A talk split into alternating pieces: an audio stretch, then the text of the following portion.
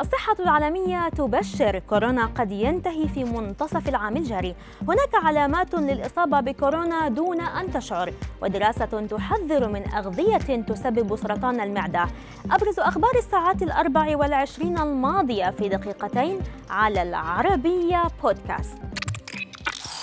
أوضح تدرس أدهانوم المدير العام لمنظمة الصحة العالمية أن المرحلة الحادة من وباء كورونا قد تنتهي هذا العام ولكن في حال تطعيم حوالي 70% من سكان العالم.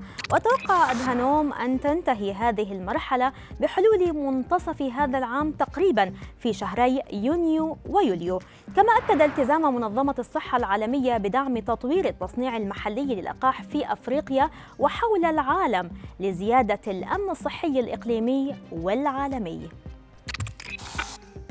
كشف عدد من الخبراء عن علامات قد تشير إلى أن الشخص الذي لم يتعرض للإصابة بكورونا كان بالفعل قد أصيب به دون أن يشعر.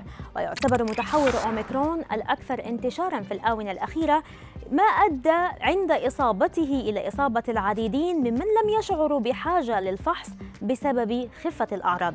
ومن أبرز علامات الإصابة بكورونا نزلات البرد وتساقط الشعر والطفح الجلدي وإصابة المقربين ومشاكل الهضم والفحص في الوقت غير المناسب. وأعراض الجفاف بالإضافة إلى الروائح المزعجة. وجدت دراسة حديثة نشرت في مجلة التغذية والسرطان في بريطانيا وجدت علاقة مباشرة بين الحبوب المكررة وسرطان المعدة.